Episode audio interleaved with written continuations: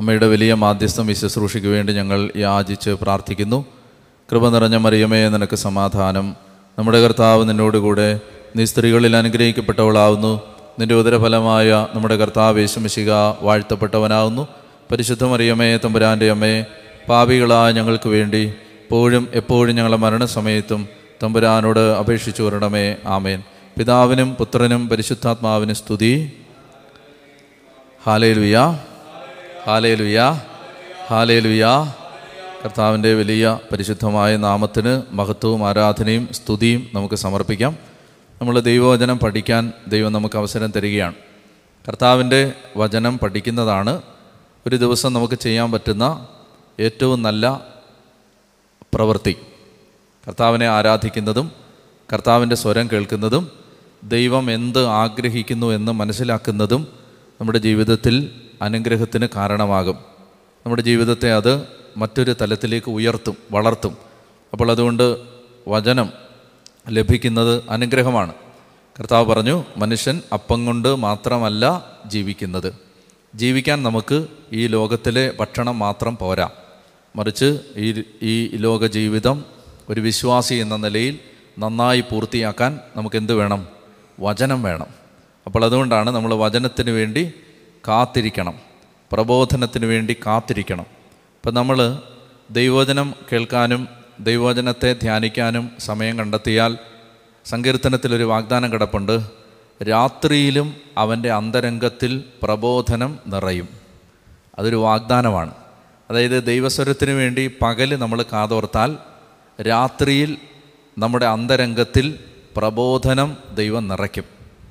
അതാണ്. നമ്മൾ ചിന്തിച്ചിട്ടില്ലാത്തതും കേട്ടിട്ടില്ലാത്തതും അറിഞ്ഞിട്ടില്ലാത്തതും ഒക്കെയായ കാര്യങ്ങൾ ദൈവാത്മാവ് വെളിപ്പെടുത്തി തരും. നമ്മൾ ഈ മർക്കോസിന്റെ സുവിശേഷം പഠിക്കുന്ന സമയത്ത് നമ്മൾ മനസ്സിലാക്കുന്നത് ഇതാണ്. ഇതിനകത്തെ ഓരോ സംഭവങ്ങളും കണക്റ്റഡ് ആണ്. അത് നിങ്ങളൊന്ന് ശ്രദ്ധിക്കുന്ന നല്ലതാണ്. അതായത് ഇതിനകത്ത് നമ്മൾ വായിക്കുമ്പോൾ നമ്മളൊരു ഒരു പ്രത്യേക പരിചയമോ പരിചയപ്പെടുത്തലോ അല്ലെങ്കിൽ ആരുടെയെങ്കിലും സഹായമോ ഇല്ലാതെ നമ്മളിങ്ങനെ മർക്കോസ് മാ വായിച്ച് മാത്രം പോകുമ്പോൾ ഓരോ എപ്പിസോഡും ഓരോ സംഭവങ്ങളായിട്ട് തോന്നാം. ഇപ്പോൾ ഉദാഹരണത്തിന് അപ്പം വർദ്ധിപ്പിക്കുന്നു അന്ധനെ സുഖപ്പെടുത്തുന്നു ബധിരനെ സുഖപ്പെടുത്തുന്നു. അപ്പോൾ നമ്മളത് വായിക്കുന്ന സമയത്ത് ഒന്നൊന്നിൽ നിന്ന് വേറിട്ട് നിൽക്കുന്ന വ്യത്യസ്തമായ സംഭവങ്ങളായി നമുക്കതിനെ തോന്നാം. എന്നാൽ നമ്മൾ വളരെ സൂക്ഷ്മമായി നോക്കുമ്പോഴാണ് ഇതെല്ലാം കണക്റ്റഡ് ആണ്. മർക്കോസ് പഠിച്ചു വരുന്ന വഴിക്ക് നമുക്ക് മനസ്സിലായ ഒരു കാര്യം ഓരോന്നും കണക്റ്റഡ് ആണ്. ഞാൻ കുറച്ചുകൂടി ഇത് വ്യക്തമാവാൻ ഒരു ഉദാഹരണം പറയാം. അതായത് ഇത് കണക്റ്റഡ് ആണ് എന്നുള്ളതിന്. അതിന് നമ്മൾ നമ്മൾ കണ്ട ഒരു ഭാഗമാണ്. അവിടെ നമ്മൾ കണ്ട ഭാഗത്ത് ഒരു പരാമർശിച്ച് പോയതാണ്. ഞാൻ കുറച്ചുകൂടെ വിശദീകരിക്കുക ഇപ്പോൾ അതായത് മത്തായുടെ സുവിശേഷം എട്ടാം അധ്യായത്തിന്റെ സോറി മർക്കോസിന്റെ സുവിശേഷം എട്ടാം അധ്യായത്തിന്റെ ഒന്ന് മുതൽ പത്ത് വരെയുള്ള വാക്യങ്ങൾ അപ്പം വർദ്ധിപ്പിക്കുന്ന സംഭവമാണ്. വെറുതെ ഒന്ന് കേട്ടാൽ മതി. നമ്മൾ റെഫർ ചെയ്ത ഭാഗമാണ് അപ്പം മർക്കോസ് എട്ട് ഒന്ന് മുതൽ പത്ത് വരെ എന്താ പറയുന്നത്? അപ്പം വർദ്ധിപ്പിക്കുന്ന സംഭവമാണ്. ഈ അപ്പം വർദ്ധിപ്പിക്കുന്ന സംഭവത്തിന് തൊട്ടു മുമ്പ് കർത്താവ് ഒരു ബധിരനെ സുഖപ്പെടുത്തുകയാണ്. അപ്പോൾ അവൻ ദക്കോപ്പോളീസ് പ്രദേശത്തൂടെ ഗലീലി കടൽ തീരത്തേക്ക് പോയി അവിടെ വെച്ച് ബധിരനും സംസാരത്തിന് തടസ്സമുണ്ടായിരുന്നവനും ഒരുത്തിനെ കണ്ടു. അപ്പോൾ അവിടെ നമ്മൾ കാണുന്നത് ഈശോ ഒരു ബധിരനെ സുഖപ്പെടുത്തുന്നു. അടുത്ത സംഭവം അപ്പം വർദ്ധിപ്പിക്കുന്ന സംഭവമാണ്. ഇനി അതിനുശേഷം അപ്പം വർദ്ധിപ്പിച്ചതിന് ശേഷം പിന്നീട് നമ്മൾ കാണുന്നത് എട്ടാം അധ്യായത്തിൽ ഇരുപത്തിരണ്ടാമത്തെ വാക്യം മുതൽ കാണും അവൻ ബത്സേതായിൽ വെച്ച് ഒരു അന്ധനെ സുഖപ്പെടുത്തും. സത്യം പറഞ്ഞാൽ ഈ ബധിരനെ സുഖപ്പെടുത്തിയതും ഈ അന്ധനെ സുഖപ്പെടുത്തിയതും എല്ലാം ഏതാണ്ട് ഒരേ സ്ഥലത്താണ്. ഇതെല്ലാം ഒരേ ഏരിയ ഒരേ ടെറിറ്ററിയാണ് അപ്പോൾ ബധിരനെ സുഖപ്പെടുത്തുന്നു അന്ധനെ സുഖപ്പെടുത്തുന്നു അതിനിടയ്ക്ക് അപ്പം വർദ്ധിപ്പിക്കുന്ന സംഭവം. അപ്പോൾ നമ്മൾ അപ്പം വർദ്ധിപ്പിച്ച സംഭവത്തെക്കുറിച്ച് പഠിപ്പിച്ച സമയത്ത് പറഞ്ഞിരുന്നു അത് ഈശോ താൻ ആരാണെന്ന് വെളിപ്പെടുത്താൻ നടത്തിയ അത്ഭുതമാണ് അപ്പം വർദ്ധിപ്പിച്ച സംഭവം. എന്നിട്ട് ശ്രദ്ധിക്കേണ്ട ഒരു കാര്യം ഇതാണ് ഈ ബധിരനെ സുഖപ്പെടുത്തി അന്ധനെ സുഖപ്പെടുത്തി അതിനുശേഷം കർത്താവ് ശിഷ്യന്മാരോട് ചോദിക്കുന്നുണ്ട് നിങ്ങളുടെ നിങ്ങൾക്ക് കണ്ണുണ്ടായിട്ടും കാണാത്തതെന്താ? ചെവി ഉണ്ടായിട്ടും കേൾക്കാത്തതെന്താ? കണ്ടോ? ഈ രണ്ട് ഭാഗത്തിനിടയിൽ വരുന്ന രണ്ട് സെന്റൻസാണിത്. ചെവിയുണ്ടായിട്ടും കേൾക്കാത്തതെന്താ? കണ്ണുണ്ടായിട്ടും കാണാത്തതെന്താ? ചെവി തുറന്നു കണ്ണു തുറന്നു. എന്നിട്ട് അതിനിടയ്ക്കാണ് ഈ ചോദ്യം വരുന്നത്. അതായത് ഈ ഭാഗം നമ്മൾ വായിക്കുമ്പോൾ നമുക്ക് എന്താ മനസ്സിലാവുന്നത്? ഇത് ഇൻഡിവിജ്വൽ എപ്പിസോഡുകളല്ല ഇത് മാർക്ക് ഒരു കാര്യം ഇങ്ങനെ പറഞ്ഞ് പറഞ്ഞ് പറഞ്ഞ് വരികയാണ്. എന്താണ് മാർക്കോസ് ഇവിടെ പറയുന്നത്? ആരാണ് ഈ ബധിരൻ? ആരാണ് ഈ അന്ധൻ? ശിഷ്യന്മാരാണ്. കർത്താവ് പറയുകയാണ് ഞാൻ നിങ്ങളുടെ ബധിരത മാറ്റാം അന്ധത മാറ്റാം. അതെങ്ങനെയാണെന്നാണ് അടുത്ത ഭാഗത്ത്. പടിപടിയായി. അതാണ് അന്ധനെ കൈക്ക് പിടിച്ച് ഗ്രാമത്തിന് വെളിയിലേക്ക് പോയി. ആദ്യം സ്പർശിച്ചപ്പോൾ അവൻ ആളുകൾ മരങ്ങളെപ്പോലെ ഇരിക്കുന്നതായി കണ്ടു. പിന്നീട് സ്പർശിച്ചപ്പോൾ വ്യക്തമായി കണ്ടു ഘട്ടം ഘട്ടമായി നിങ്ങൾ എന്റെ കൂടെ നടന്നാൽ ഞാൻ ഈ അന്ധത മാറ്റിത്തരാം ഈ ബധിരത മാറ്റിത്തരാം. ഇതാണ് അവിടെ പറയുന്നത്. അപ്പോൾ ഞാൻ പറയുന്നത് എന്തെന്ന്? ഈ എന്തെന്ന് വെച്ചാൽ ഇതെല്ലാം കണക്റ്റഡാണ് അപ്പോൾ അതുകൊണ്ട് ഒരു എപ്പിസോഡ് കഴിഞ്ഞ് അടുത്ത എപ്പിസോഡിലേക്ക് പോകുമ്പോൾ ഒരു പുതിയ കാര്യമല്ല നമ്മൾ കേൾക്കുന്നത്. മറിച്ച് നേരത്തെ പറഞ്ഞതിന്റെ കണ്ടിന്യൂറ്റി കടന്നു വരികയാണ്. പറഞ്ഞേ ഹാലലുയാ അപ്പോൾ ഇനി അതിന്റെ അവസാനം ഇനി ഞാൻ പറഞ്ഞു എട്ടാം അധ്യായത്തിൽ നമ്മൾ എട്ടാമത്തെ അധ്യായത്തിന്റെ ഇരുപത്തിയേഴ് മുതൽ എട്ടാം അധ്യായത്തിന്റെ ഇരുപത്തേഴ് മുതൽ പത്താം അധ്യായത്തിന്റെ അമ്പത്തിരണ്ട് വരെ. അത് എന്താണ്? അത് വേ ആണ് വഴിയാണ്. ആ വഴിയെക്കുറിച്ച് നമ്മൾ ദീർഘമായിട്ട് കണ്ടപ്പോൾ ഒരു കാര്യം നമ്മൾ പറഞ്ഞിരുന്നു. ഈ വഴിയിൽ വെച്ച് കർത്താവ് എന്താണ് പരിശ്രമിക്കുന്നത്? താൻ ആരാണെന്ന് വെളിപ്പെടുത്തുക മാത്രമല്ല ശിഷ്യന്മാർക്ക് തന്നെക്കുറിച്ച് അവരുടെ കാഴ്ച വ്യക്തമാക്കി കൊടുക്കുകയാണ്. യേശു യഥാർത്ഥത്തിൽ മിശിക ആരാണ്? മിശികയുടെ ദൗത്യം എന്താണ്? എങ്ങനെയാണ് അവൻ ആ ദൗത്യം പൂർത്തിയായി പൂർത്തിയാക്കുന്നത്? എങ്ങനെയാണ് ഈശോ മിശിക ആയിട്ട് മാറുന്നത്? ഇതെല്ലാം ക്ലിയറാക്കി കൊടുക്കുകയാണ്. ഇനി അത് മാത്രമല്ല ഈ വഴി ഈ ട്രാവൽ നരേറ്റീവ് ഈ വേ സെക്ഷൻ പറഞ്ഞു തരുന്നത് മാർഗം. എന്ത് മാർഗം? ക്രിസ്തു മാർഗം. ക്രിസ്തു മാർഗം എന്താണ്? അതിന്റെ ജീവിതശൈലി എന്താണ്? യേശുവിന്റെ ഒരു അനുയായി എങ്ങനെയാണ് ജീവിക്കേണ്ടത്? അതും ഈ വഴിയിൽ വെച്ച് മനസ്സിലാക്കുകയാണ്. അപ്പോൾ യഥാർത്ഥത്തിൽ ഈ വഴിയിൽ വെച്ച് എന്താണ് കർത്താവ് ശിഷ്യന്മാർക്ക് മനസ്സിലാക്കി കൊടുക്കുന്നത്? ശിഷ്യന്മാരോട് ഇടപെടുന്നത് എങ്ങനെയാണ്? ഇങ്ങനെയാണത്. ശിഷ്യന്മാരുടെ അന്ധത മാറ്റുകയാണ്. അപ്പോൾ ഈ നമ്മൾ ഈ കാണാൻ പോകുന്ന സെക്ഷൻ ഞാൻ ഈ ഇനി പറയാൻ പോകുന്നതിന്റെ ആമുഖം പറയുകയാണ്. നമ്മൾ ഈ കാണാൻ പോകുന്ന സെക്ഷൻ യഥാർത്ഥത്തിൽ നമ്മുടെ അന്ധത മാറ്റി തരികയാണ്. എന്തൊക്കെ വിഷയങ്ങളിൽ? ഒന്ന് യേശു ആര് എന്ന വിഷയത്തിൽ. രണ്ടാമത്തേത് എന്താണ് ഒരു ശിഷ്യന്റെ ജീവിത ശൈലി എന്ന വിഷയം. രണ്ട് മൂന്നാമത്തേത് എങ്ങനെയാണ് നമ്മൾ യേശുവിനെ അനുഗമിക്കേണ്ടത്? ഇങ്ങനെ ഒരുപാട് കാര്യങ്ങളിൽ നമ്മുടെ അന്ധത മാറ്റിത്തരുന്നൊരു ഭാഗത്തേക്ക് നമ്മൾ പ്രവേശിക്കാൻ പോവാണ്. അതാണ് വേ അപ്പോൾ ഈ ഇതിന്റെ ഒടുവിൽ ഇതിന്റെ ഒടുവിൽ എന്താണെന്നറിയോ? പത്ത് അൻപത്തി രണ്ടിൽ ഈ ഭാഗം അവസാനിക്കുമ്പോൾ അതിന്റെ ലാസ്റ്റ് എപ്പിസോഡ് എന്താണെന്നറിയോ? യേശു ബെർത്തമിയൂസിന്റെ അന്ധത മാറ്റുന്നതാണ്. കണ്ടോ? ഇത് കണക്റ്റഡ് ആവുന്ന കണ്ടോ എങ്ങനെയാന്ന് അതായത് കർത്താവ് പത്ത് അൻപത്തി രണ്ടിലേക്ക് എത്തുമ്പോൾ ബർത്തമിയൂസിന്റെ അവിടെ ഘട്ടം ഘട്ടമായിട്ടല്ല. അവൻ ഒറ്റയടിക്ക് സൗഖ്യം കൊടുക്കുകയാണ് അവന് കാഴ്ച കൊടുക്കുകയാണ്. അപ്പോൾ അതായത് ക്ലാരിറ്റി കൊടുക്കുകയാണ്. അപ്പോൾ ഈ വേ സെക്ഷനിൽ മാർ മർക്കോസ് പറയുകയാണ് നിങ്ങൾ ഈ ഭാഗം വായിക്കുമ്പോൾ നിങ്ങൾ ഈ പത്ത് അൻപത്തി രണ്ടിലേക്ക് എത്തുമ്പോൾ എന്ത് സംഭവിക്കണം? ആ ക്ലാരിറ്റി ഓഫ് വിഷൻ കിട്ടണം. എന്തിനെക്കുറിച്ച്? ആരാണ് യേശു? ആരാണ് ഒരു ശിഷ്യൻ? ഈ രണ്ട് കാര്യത്തെക്കുറിച്ച് വ്യക്തത കിട്ടണം. അല്ലെങ്കിൽ കുറച്ചുകൂടെ ക്ലിയർ ആയിട്ട് ഡൈല്യൂട്ടി ഫിൽട്ടർ ചെയ്താൽ എന്താണ് ശിഷ്യത്വം? എന്താണ് യേശുവിനെ അനുഗമിക്കുക എന്ന് പറഞ്ഞാൽ അതിന്റെ അർത്ഥം എന്താണ്? ഇതിനെക്കുറിച്ച് വ്യക്തത കിട്ടണം. അത് ലാസ്റ്റ് എപ്പിസോഡിൽ ബർത്തമ്യൂസിന് കാഴ്ച കിട്ടുന്ന സംഭവത്തിലൂടെ അതാണ് മർക്കോസ് ഉദ്ദേശിക്കുന്നത് വെളിപ്പെടുത്തുകയാണ്. അപ്പം ഞാൻ പറയുന്നത് ഇതൊരു ഒറ്റ വായനയിൽ ഗ്രഹിക്കാവുന്ന കാര്യങ്ങളല്ല. അപ്പം അത് കുറച്ചുകൂടെ ഡീപ്പായിട്ട് നമ്മൾ ശ്രദ്ധിക്കുകയും വായിക്കുകയും ചെയ്താൽ എല്ലാവർക്കും മനസ്സിലാവുന്ന കാര്യങ്ങളാണ്. പറഞ്ഞേ ഹാലേ ലുയാ അപ്പോൾ അതുകൊണ്ട് ഈ അടുത്ത ഭാഗം വായിക്കാൻ പോകുമ്പോൾ പ്രത്യേകം ശ്രദ്ധിക്കേണ്ടത് എന്താണ് നമുക്ക് ഈ അടുത്ത ഭാഗം വായിക്കുന്നതിൽ നമ്മുടെ ഇന്റൻഷൻ എന്താണ്? എന്താണ് നമ്മൾ അതിൽ നിന്ന് ആഗ്രഹിക്കുന്നത്? എന്റെ അന്ധത മാറണം. ഏത് വിഷയത്തിൽ? ആരാണ് ഒരു ശിഷ്യൻ? ഞാൻ ഒരു ശിഷ്യൻ എന്ന നിലയിൽ എങ്ങനെയാണ് ജീവിക്കേണ്ടത്? എങ്ങനെയാണ് പെരുമാറേണ്ടത്? ഒരു ക്രിസ്ത്യൻ ലൈഫ് എന്താണ്? ക്രിസ്തീയത എന്താണ്? ക്രിസ്ത്യൻ വേ എന്താണ്? ക്രിസ്ത്യാനിറ്റി എന്താണ്? ക്രിസ്തു മാർഗം എന്താണ്? യേശുവിന്റെ ഡിസൈപ്പിൾ ആവുക എന്ന് പറഞ്ഞാൽ എന്താ അർത്ഥം? ഈ കാര്യത്തെക്കുറിച്ചെല്ലാം വ്യക്തത കിട്ടണം. അപ്പോൾ അതിന് നമ്മളെ സഹായിക്കുന്ന ഒരു ഭാഗത്തേക്ക് നമ്മൾ പ്രവേശിക്കുകയാണ്. പറഞ്ഞേ ഹാലേ ലുയാ നമുക്ക് മർക്കോസിന്റെ സുവിശേഷം എട്ടാമത്തെ അധ്യായം മുപ്പത്തിനാല് മുതൽ ഒൻപതാം അധ്യായം ഒന്ന് വരെ ഈ ശിഷ്യത്വത്തെക്കുറിച്ചുള്ള ആദ്യത്തെ പ്രബോധനം. അപ്പോൾ teaching regarding discipleship part one അതാണ് ഇപ്പോൾ കാണാൻ പോകുന്നത്. ശിഷ്യത്വത്തെക്കുറിച്ചുള്ള യേശുവിന്റെ പ്രബോധനത്തിന്റെ ആദ്യ ഭാഗം മത്തായി എട്ട് സോറി മർക്കോസ് എട്ട് മുപ്പത്തി നാല് മുതൽ ഒൻപതാം അധ്യായം ഒന്നാമത്തെ വാക്യം വരെ. അപ്പോൾ ഇത്രയും വാക്യങ്ങൾ ആറ് പാഠങ്ങൾ പഠിപ്പിക്കുകയാണ്. ആറ് വാക്യങ്ങൾ ശിഷ്യത്വത്തെക്കുറിച്ച് ഈശോ പറയുകയാണ്. ആ ആറ് വാക്യങ്ങൾ ഓരോന്ന് ഓരോന്നായിട്ട് നമ്മൾ എടുക്കാൻ പോവാണ്. ആറ് വാക്യങ്ങൾ ശിഷ്യത്വത്തെക്കുറിച്ച്. അപ്പോൾ ഈ വഴിയിൽ എന്താ പഠിപ്പിക്കുന്നത്? ഡിസൈപ്പിൾഷിപ്പാണ് ഡിസൈപ്പിൾഷിപ്പിനെ കുറിച്ചുള്ള ആറ് പ്രബോധനങ്ങൾ നമുക്ക് കാണാം. നമുക്ക് വായിക്കാം. ഒന്നാമത്തേത് മുപ്പത്തിനാല്. അവൻ ശിഷ്യന്മാരോടൊപ്പം ജനക്കൂട്ടത്തെയും തന്റെ അടുത്തേക്ക് വിളിച്ചു വരുത്തി അവരോട് പറഞ്ഞു ആരെങ്കിലും എന്നെ അനുഗമിക്കാൻ ആഗ്രഹിക്കുന്നെങ്കിൽ അവൻ തന്നെ തന്നെ പരിത്യജിച്ച് തന്റെ കുരിശും എടുത്ത് എന്നെ അനുഗമിക്കട്ടെ. അപ്പോൾ ഇവിടെ നമ്മൾ ആദ്യമായിട്ട് കാണുന്ന ഭാഗം ഇതാണ്. അതായത് കർത്താവ് എന്താ ചെയ്യുന്നത്? ഒരു ഇപ്പോൾ ആരാണ് ഇത് പറയാൻ യേശുവിനെ പ്രേരിപ്പിച്ച ആൾ ഇപ്പോൾ ഈ ടീച്ചിങ് കൊടുക്കാൻ ആരാണ് കാരണമായത്? പത്രോസാണ്. പത്രോസ് എന്ത് പറഞ്ഞു? ഇത് നിനക്ക് സംഭവിക്കാതിരിക്കട്ടെ. തടസ്സം പറയാൻ തുടങ്ങി. അപ്പോൾ ഈശോ പറഞ്ഞു ഗെറ്റ് ബിഹൈൻഡ് മീ സൈറ്റൻ പുറകിലേക്ക് പോ. നിന്റെ ചിന്ത ദൈവികമല്ല മാനുഷികമാണ്. ഇനി കർത്താവ് ദൈവികമായ ചിന്ത എന്താണെന്ന് പഠിപ്പിച്ചു കൊടുക്കണം. അപ്പോൾ ഒരു ശിഷ്യൻ ഒരാൾ പരാജയപ്പെടുമ്പോൾ ഇതൊരു ഒരു ഒരു ക്രിസ്ത്യൻ ഫോർമേഷന്റെ ഫോർമേഷൻ അതിന്റെ ഒരു നല്ല മോഡലാണിത്. ഇപ്പോൾ ഒരാൾ നമ്മൾ ജീവിക്കുന്ന ഒരു സമൂഹത്തിൽ ഒരാൾ പരാജയപ്പെട്ടാൽ ഇപ്പോൾ ഒരാൾക്ക് ഒരു പോരായ്മ വന്നാൽ ഒരാൾ ഇച്ചിരി പുറകോട്ട് പോയാൽ എന്താണ് അതിന്റെ സൊല്യൂഷൻ? ആ ആളെ വിളിച്ച് മാത്രം കറക്റ്റ് ചെയ്യുന്നതല്ല ആ ക്രൈസിസിനെ ഒരു ടീച്ചിങ്ങിനുള്ള അവസരമാക്കി മാറ്റണം. ഇത് ഈശോയുടെ ഒരു രീതിയായിരുന്നു. മനസ്സിലായി? ഞാൻ പറഞ്ഞ മനസ്സിലായി എന്താണ്? അതായത് ഒരു എന്തെങ്കിലും ഒരു കാര്യത്തിൽ നമുക്കൊരു ഒരു പരാജയം വന്നാൽ അപ്പോൾ ഒരാൾക്ക് ഒരു വീഴ്ച വന്നു. ഒരാളുടെ ഒരു പ്രവൃത്തിയിൽ ഒരു പോരായ്മ വന്നു. അപ്പോൾ ആ പോരായ്മയെ നമ്മൾ അയാളെ വിളിച്ച് സംസാരിച്ചാൽ അയാൾ മാത്രമേ അറിയൂ.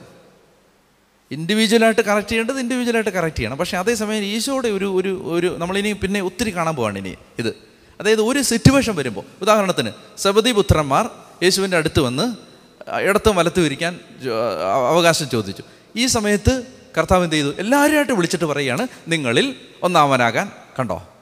അതായത് ഒരാൾക്കൊരു പരാജയം വരുമ്പോൾ എങ്ങനെ കാണണമെന്നറിയാമോ ഇപ്പോൾ പത്ത് പേരുള്ളൊരു ഗ്രൂപ്പിൽ ഒരാൾ വീക്കായി ഒരു ചങ്ങലയുടെ ബലം അതിന്റെ ഏറ്റവും വീക്കായ കണ്ണിയുടെ ബലമാണ്.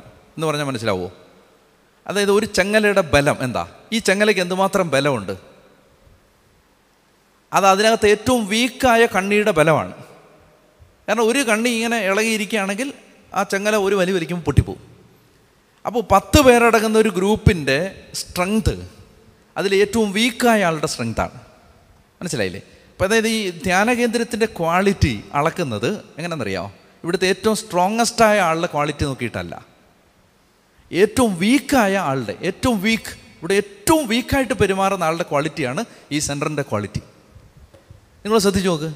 അതായത് നമ്മൾ നല്ലൊരു പള്ളി പണിതു എന്ന് വിചാരിക്കാം നല്ലൊരു പള്ളി പണിതിട്ട് നമ്മൾ എന്ത് ചെയ്തു? അതിന്റെ ഫ്രണ്ടിൽ ഒരു ടോയ്ലറ്റും വെച്ചു. അതിന്റെ മാറി ഒരു ടോയ്ലറ്റ് ആളുകൾക്ക് വരുന്നവർക്ക് ഉപയോഗിക്കാൻ. എന്നിട്ട് അവിടെ ഒരു സെക്യൂരിറ്റിയും വെച്ചു. പള്ളിയിലെ അച്ഛൻ ഭയങ്കര സെയിന്റ് ആണെന്ന് വെച്ചു. ഭയങ്കര സെയിൻലി ഭയങ്കര ലവിങ് ഭയങ്കര ജനറസായ എല്ലാവരെയും സ്നേഹിക്കുന്ന ഒരച്ഛൻ. ഒരു സെക്യൂരിറ്റിയും വെച്ചു. ആ? എന്നിട്ട് ഈ ടോയ്ലറ്റ് പൂട്ടിയിട്ടിരിക്കുകയാണ് താക്കോൽ സെക്യൂരിറ്റിയിലുണ്ട് ഒരാൾ ടോയ്ലറ്റിൽ പോകാൻ വേണ്ടി വരുന്നു. ഈ സെക്യൂരിറ്റി അച്ഛന്റെ കൂട്ടല്ലെന്ന് വെച്ചോ? ഇയാൾ ഭയങ്കര കർക്കശക്കാരനാണ്. ഇയാൾ ഭയങ്കര അരകണ്ടാണ് ഇങ്ങനെ ഇങ്ങനെ ചിന്തിച്ചേ? ഇയാൾ പറയാണ് ഇത് നീയൊക്കെ ഓരോ സമയത്ത് കയറി വരുമ്പോൾ ഇതൊക്കെ തുറന്നു തരാൻ അങ്ങനെ ഇത് പബ്ലിക് പ്ലേസ് ഒന്നുമല്ല ഇത് പള്ളിയുടെ ഇത് പള്ളി വരുന്നവർക്ക് ഉപയോഗിക്കാനാണ്. എന്നൊക്കെ പറഞ്ഞിട്ട് ഇയാൾ ഹാർഷായിട്ട് പെരുമാറിയാലോ? ആ ഹോൾ സിസ്റ്റത്തിന്റെ ക്വാളിറ്റി പോയില്ലേ? അവിടുത്തെ അച്ഛൻ അല്ലെ അവിടുത്തെ ഉത്തരവാദിത്തപ്പെട്ട ആൾ അവിടുത്തെ ഹെഡ് നല്ല ആളായിരിക്കും. പക്ഷേ ഈ ഈ ഈ സിസ്റ്റത്തിന്റെ ക്വാളിറ്റി എങ്ങനെ സൊസൈറ്റി അളക്കുന്നത് ഈ വീക്കായ ആളുടെ ക്വാളിറ്റി വെച്ചിട്ടാണ്. മനസ്സിലാകുന്നുണ്ടോ ഞാൻ പറയുന്നത്? അപ്പോൾ അതുകൊണ്ട് ഇത് ഈശോയ്ക്ക് അറിയാം. പന്ത്രണ്ട് അപ്പസ്തോലന്മാരുടെ ക്വാളിറ്റി ലോകം അളക്കാൻ പോകുന്നത് ഇതിൽ ഏറ്റവും വീക്കായ ആളുടെ ക്വാളിറ്റി വെച്ചിട്ടാണ്. അതുകൊണ്ട് കർത്താവ് ആർക്കെങ്കിലും ഒരു വീഴ്ച വന്നാൽ ഉടനെ അവരെ മാത്രം കറക്റ്റ് ചെയ്യല്ല എല്ലാവരെയും വിളിച്ചിട്ട് അവരോട് പഠിപ്പിക്കും. നിങ്ങൾ മനസ്സിലാവുന്നുണ്ടോ? ഇത് കർത്താവിന്റെ ഫോർമേഷന്റെ വളരെ യുണീക്കായ ഒരു രീതിയാണത്. പറഞ്ഞേ ഹാലേ ലുയാ ഹാലേ ലുയാ ഒരു ശിഷ്യൻ പരാജയപ്പെടുമ്പോൾ ജനത്തിന് മുഴുവൻ ടീച്ചിങ് കൊടുക്കാനുള്ള ഒരു അവസരമാക്കി അതിനെ കർത്താവ് മാറ്റുകയാണ്. ഇനി കർത്താവ് ഇനിയുള്ള നമ്മൾ ഇനി വായിക്കാൻ പോകുന്ന ഓരോ സെന്റൻസും ഒരു മറയുമില്ലാത്ത സെന്റൻസുകളാണ് ഇത്രയും നാൾ ഉപമകളിലൂടെ സംസാരിച്ച ഇത്രയും നാളും പലതും ഹൈഡ് ചെയ്ത് മിസ്റ്റീരിയസ് ആയിട്ട് സംസാരിച്ച കർത്താവ് ഓപ്പണായിട്ട് സംസാരിക്കുകയാണ്. അതിലെ ആദ്യത്തെ സെന്റൻസ് ഒന്നാമത്തേത് ഈ അടുത്ത് വരുന്ന ആറ് കാര്യങ്ങളുണ്ടെന്ന് ഞാൻ പറഞ്ഞു. ആറ് കാര്യത്തിലെ അടുത്ത അഞ്ച് കാര്യത്തിന്റെയും ഒരു സംഗ്രഹമാണ് ആദ്യത്തേത്. അതായത് ആദ്യം പറയുന്ന സെന്റൻസിന്റെ ഇന്റർപ്രട്ടേഷനാണ് അടുത്ത അഞ്ച് വാക്യങ്ങൾ. മനസ്സിലായല്ലോ? അപ്പോൾ ഒന്നാമത്തേതും പ്രധാനപ്പെട്ടതുമായ വാക്യം അവൻ ശിഷ്യന്മാരെയും ജനക്കൂട്ടത്തെയും തന്റെ അടുത്തേക്ക് വിളിച്ചു വരുത്തി അവരോട് പറഞ്ഞു ആരെങ്കിലും എന്നെ അനുഗമിക്കാൻ ആഗ്രഹിക്കുന്നെങ്കിൽ അവൻ തന്നെ തന്നെ പരിത്യജിച്ച് തന്നെ തന്നെ പരിത്യജിച്ച് തന്റെ കുരിശുമെടുത്ത് എന്നെ അനുഗമിക്കട്ടെ. അപ്പോൾ ഒന്നാമത്തെ കാര്യം എന്ന് പറയുന്നത് ഈ ശിഷ്യനാവുക എന്ന് പറഞ്ഞാൽ നമ്മളൊരു ക്രിസ്തീയ കുടുംബത്തിൽ ജനിച്ചതുകൊണ്ട് യേശുവിന്റെ ശിഷ്യനാവുകയല്ല. ഇപ്പം നമുക്ക് ഈ ശിശു മാമൂദീസായിക്ക് അതിന്റെ എല്ലാ നല്ല ഗുണങ്ങളും ഉള്ളപ്പോൾ തന്നെ ഒരു പോരായ്മയുണ്ട്. ശിശു മാമൂദീസായിക്ക് അതിന്റെ എല്ലാ നന്മകളും ഉള്ളപ്പോൾ തന്നെ ഒരു പോരായ്മയുണ്ട്. എന്താണ്? മാമൂദീസ സ്വീകരിച്ച ഒരു മഹാഭൂരിപക്ഷത്തിന് അറിയില്ല മാമൂദീസയിൽ എന്താ നടന്നതെന്ന്. നമുക്ക് ആ വ്യത്യാസം അറിയുന്ന എപ്പോഴെന്നറിയാം ഈ അഡൽട്ടായിട്ടുള്ള ആളുകൾ മാമോദീസ സ്വീകരിക്കാൻ വരില്ലേ? ഇവിടെ വരുമ്പോൾ കണ്ടിട്ടില്ലേ? അപ്പോൾ നടക്കുന്ന ആ മാമോദീസായുടെ ഇഫക്റ്റ് അവരവരുടെ ആത്മാവിൽ ശരിക്കും അനുഭവിക്കുന്നത് അവരുടെ ബുദ്ധിയിലും ബോധത്തിലും ശരീരത്തിലും അനുഭവിക്കുന്നത് അവർക്കും നമുക്കും കാണാൻ പറ്റും. ഞാൻ ശിശു മാമോദീസയെ തള്ളിപ്പറയല്ല. ശിശു മാമോദീസായിക്ക് അതിന്റെ എല്ലാ നന്മകളും ഉള്ളപ്പോൾ തന്നെ ഇങ്ങനൊരു പോരായ്മയുണ്ട്. അപ്പോൾ അതുകൊണ്ട് ശിശു മാമോദീസ മാറ്റാമെന്നല്ല മറിച്ച് ഈ പോരായ്മ പരിഹരിക്കണം. എന്ത് പോരായ്മ? അതായത് അഡൽട്ട് കാറ്റക്കേസസ് സഭയിൽ നടക്കണം. ഒരു കാര്യം ഞാൻ ഉറപ്പിച്ച് പറയാം. അതായത് ഈ കാറ്റക്കേസസ് യഥാർത്ഥത്തിൽ കേരള സഭയുടെ ഒരു കോണ്ടക്സ്റ്റ് എടുത്താൽ നടത്തിയത് ധ്യാനകേന്ദ്രങ്ങളാണ്. പള്ളികളല്ല. ഇപ്പം ധ്യാനകേന്ദ്രങ്ങളെയും ശുശ്രൂഷകളെയൊക്കെ ഒത്തിരി ഇകഴ്ത്തി പറയുന്ന ആളുകളുടെ അറിവിലേക്ക് ഞാൻ പറയുകയാണ്. യഥാർത്ഥത്തിൽ ഈ അഡൽട്ട് കാറ്റഗേസിസ് നടത്തിയത് നമ്മുടെ വേറെ ഒരു ഇൻസ്റ്റിറ്റ്യൂഷനും അല്ല ധ്യാനകേന്ദ്രങ്ങളും വചനപ്രഘോഷകരുമാണ്. അതുകൊണ്ട് ധ്യാനകേന്ദ്രങ്ങളെ പൂട്ടിക്കാൻ ഇറങ്ങുന്നവർ ഞാനിങ്ങനെ ഒരിക്കൽ പറഞ്ഞിട്ടുണ്ട് ഒരിക്കലും എവിടെയാണെന്ന് ഓർക്കുന്നില്ല. നമുക്ക് ധ്യാനകേന്ദ്രങ്ങളെ പൂട്ടണം. പൂട്ടാം. പക്ഷേ ഒരു കാര്യം നിങ്ങളുടെ ഇടവകകൾ ധ്യാനകേന്ദ്രങ്ങളാവണം അപ്പം ഇത് തന്നെ പൂട്ടിപ്പോക്കോളൂ നിങ്ങൾക്ക് ധ്യാനകേന്ദ്രം പൂട്ടണമെങ്കിൽ നിങ്ങൾ കവലരിരുന്ന് കുറ്റം പറഞ്ഞുകൊണ്ടിരുന്നാൽ പോരാ. ധ്യാനകേന്ദ്രങ്ങളിൽ നടക്കുന്നത് നിങ്ങളുടെ പള്ളി നടന്നാൽ ധ്യാനകേന്ദ്രം പൂട്ടിക്കോളും. അത് ചെയ്യാത്ത കാലത്തോളം ധ്യാനകേന്ദ്രങ്ങളെ പഴി പറഞ്ഞ് നടക്കരുത്. അപ്പോൾ ഞാൻ പറഞ്ഞു വരും അടൽ കാറ്റഗേസസ് ഇത് നടക്കുന്നില്ല സത്യത്തിൽ യഥാർത്ഥത്തിൽ മാമോദീസയിൽ നമ്മൾ ഈ ശരിക്കും വചനമൊക്കെ പഠിപ്പിക്കുമ്പോഴാണ് പല ആളുകളും പറയുന്നത് യോ പണ്ട് മാമോദീസയിൽ നടന്ന ഇതാണെന്ന് ഇപ്പം അറുപതാമത്തെ വയസ്സിലാണ് ഇപ്പം അറിയുന്നത്. ഗതികേടാണത്. അതും പറയാതിരിക്കാൻ നിവൃത്തിയില്ല. നമ്മൾ നമ്മുടെ എനർജി മുഴുവൻ ആവശ്യമില്ലാത്ത കാര്യങ്ങൾക്ക് വേണ്ടി കളയുകയും യുദ്ധം ചെയ്യുകയും പോർ വിളിക്കുകയും തമ്മിലടിക്കുകയും ചെയ്യുമ്പോൾ ഇതൊക്കെ ഒന്ന് ഓർക്കുന്നത് നല്ലതാണ്. അതായത് എന്താണ് ജനത്തിന് പ്രയോറിറ്റി ആയിട്ട് കൊടുക്കേണ്ടത്? സൈബർ ചുവരുകളിൽ വെല്ലുവിളിക്കാൻ പഠിപ്പിക്കുന്നതിന് മുമ്പ് കൂതാശകളിൽ സംഭവിച്ചത് എന്താണെന്ന് പഠിപ്പിക്കുന്നത് നല്ലതായിരിക്കും. പറഞ്ഞേ ഹാലേ ലുയാ ഹാലേ ലുയാ ഹാലേ ലുയാ അപ്പോൾ അതുകൊണ്ട് ഇതിന്റെ ഇംപ്ലിക്കേഷൻസ് ക്രിസ്തീയ കുടുംബത്തിൽ ജനിച്ചത് കൊണ്ടൊന്നും ആരും ക്രിസ്ത്യാനിയാവില്ല. ക്രിസ്തീയ കുടുംബത്തിൽ ജനിച്ചതുകൊണ്ട് ശിഷ്യനാവും ക്രിസ്ത്യാനിയാവുമായിരിക്കും ശിഷ്യനാവില്ല. ശിഷ്യനാവുക എന്ന് പറഞ്ഞാൽ അതിന്റെ ഇംപ്ലിക്കേഷൻ പ്രത്യേകം ശ്രദ്ധിച്ചോണം അതൊരു പേഴ്സണൽ ഫോളോയിങ് ആണ്. വ്യക്തിപരമായ ഒരു അനുഗമനം ഒരു പിൻചെല്ലൽ വ്യക്തിപരമാണത്. അത് പേഴ്സണലാണ് ഇപ്പം അച്ഛൻ യേശുവിനെ അനുഗമിക്കണമെന്ന് വേറെ ആർക്കും സഹായിക്കാൻ പറ്റില്ല. അത് that is your personal individual free choice അപ്പോൾ അതാണ് ഒന്നാമത്തെ. ആരെങ്കിലും എന്നെ അനുഗമിക്കാൻ ആഗ്രഹിക്കുന്നെങ്കിൽ. കുറേ എണ്ണത്തെ ഒരു അമ്പതെണ്ണത്തെ നൂറെണ്ണത്തെ ഇങ്ങനെ അനുഗമിക്കുന്നു പറഞ്ഞ് പിടിച്ചുകൊണ്ട് വലിച്ചു കിട്ടി വരികയല്ല. ദാറ്റ് ഈസ് യുവർ ചോയ്സ് അപ്പോൾ അതൊരു പേഴ്സണൽ ഡിസിഷനാണ് അപ്പോൾ ഈ വചനം പഠിച്ചുകൊണ്ടിരിക്കുമ്പോൾ ഞാനും നിങ്ങളും എന്താ ആലോചിക്കേണ്ടത്? നമ്മൾ അങ്ങനെ ഒരു തീരുമാനം യഥാർത്ഥത്തിൽ എടുത്തിട്ടുണ്ടോ? ഞാൻ എനിക്ക് യേശുവിനെ അനുഗമിക്കണം. ഇത് വളരെ സീരിയസ് ആയിട്ട് എടുത്താലേ നമുക്ക് ഇനിയുള്ള കാര്യങ്ങളൊക്കെ ദഹിക്കൂ. ഞാൻ യേശുവിന്റെ പുറകെ പോവാൻ തയ്യാറാണ്. ഇനി ക്രിസ്ത്യാനി ആവുക എന്നതിന്റെ അർത്ഥം ഒരു സഭയിലെ അംഗമാവുക എന്നതോ ഒരു ലിറ്റർജി ഫോളോ ചെയ്യുക എന്നതോ അല്ല. കുറച്ചുകൂടെ ക്ലിയറായിട്ട് പറഞ്ഞാൽ ക്രിസ്ത്യാനിയാവുക എന്നതിന്റെ അർത്ഥം ഏതെങ്കിലും ഇപ്പം മലങ്കര സഭയിലെ അംഗമായി മലബാർ സഭയിലെ അംഗമായി ലത്തി സഭയിലെ അംഗമായി എന്നതല്ല. എന്നതല്ല ഒരു പ്രത്യേക ലിറ്റർജി ഫോളോ ചെയ്യുന്നു. ആ അന്ത്യോക്യൻ ലിറ്റർജി അല്ലെ കൽതായ ലിറ്റർജി അത് ഫോളോ ചെയ്യുന്നു. അതല്ല ഒരു പ്രത്യേക വൊക്കേഷൻ സ്വീകരിച്ചു എന്നതും അല്ല അച്ഛനായിരിക്കുന്നു ആ, ശുശ്രൂഷകനായിരിക്കുന്നു അൽമേനി ആയിരിക്കുന്നു എന്നതും അല്ല ക്രിസ്ത്യാനിയാവുക എന്നതിന്റെ അർത്ഥം ശിഷ്യനാവുക എന്നുള്ളതാണ്. മനസ്സിലാവുന്നുണ്ട് ഞാൻ പറയുന്നത് ഡിസൈപ്പിൾ ആവുക എന്നുള്ളതാണ്. അപ്പം അല്ല ഒരു ഒരു സഭയിലെ അംഗമാവുക അതൊക്കെ ബാക്കി ആക്സിഡൻസ്. മനസ്സിലായോ? ഏത് സഭയിലെ അംഗമായാലും കത്തോലിക്ക സഭയിൽ ഏത് ഏത് പ്രത്യേക ആരാധനക്രമം ഫോളോ ചെയ്താലും ഏത് വൊക്കേഷൻ സ്വീകരിച്ചാലും ഇനി അച്ഛനാണേലും കന്യാസ്ത്രീയാണേലും അൽമേനി ആണേലും ഡിസൈപ്പിൾ ആവുക എന്നുള്ളതാണ് പ്രധാനം.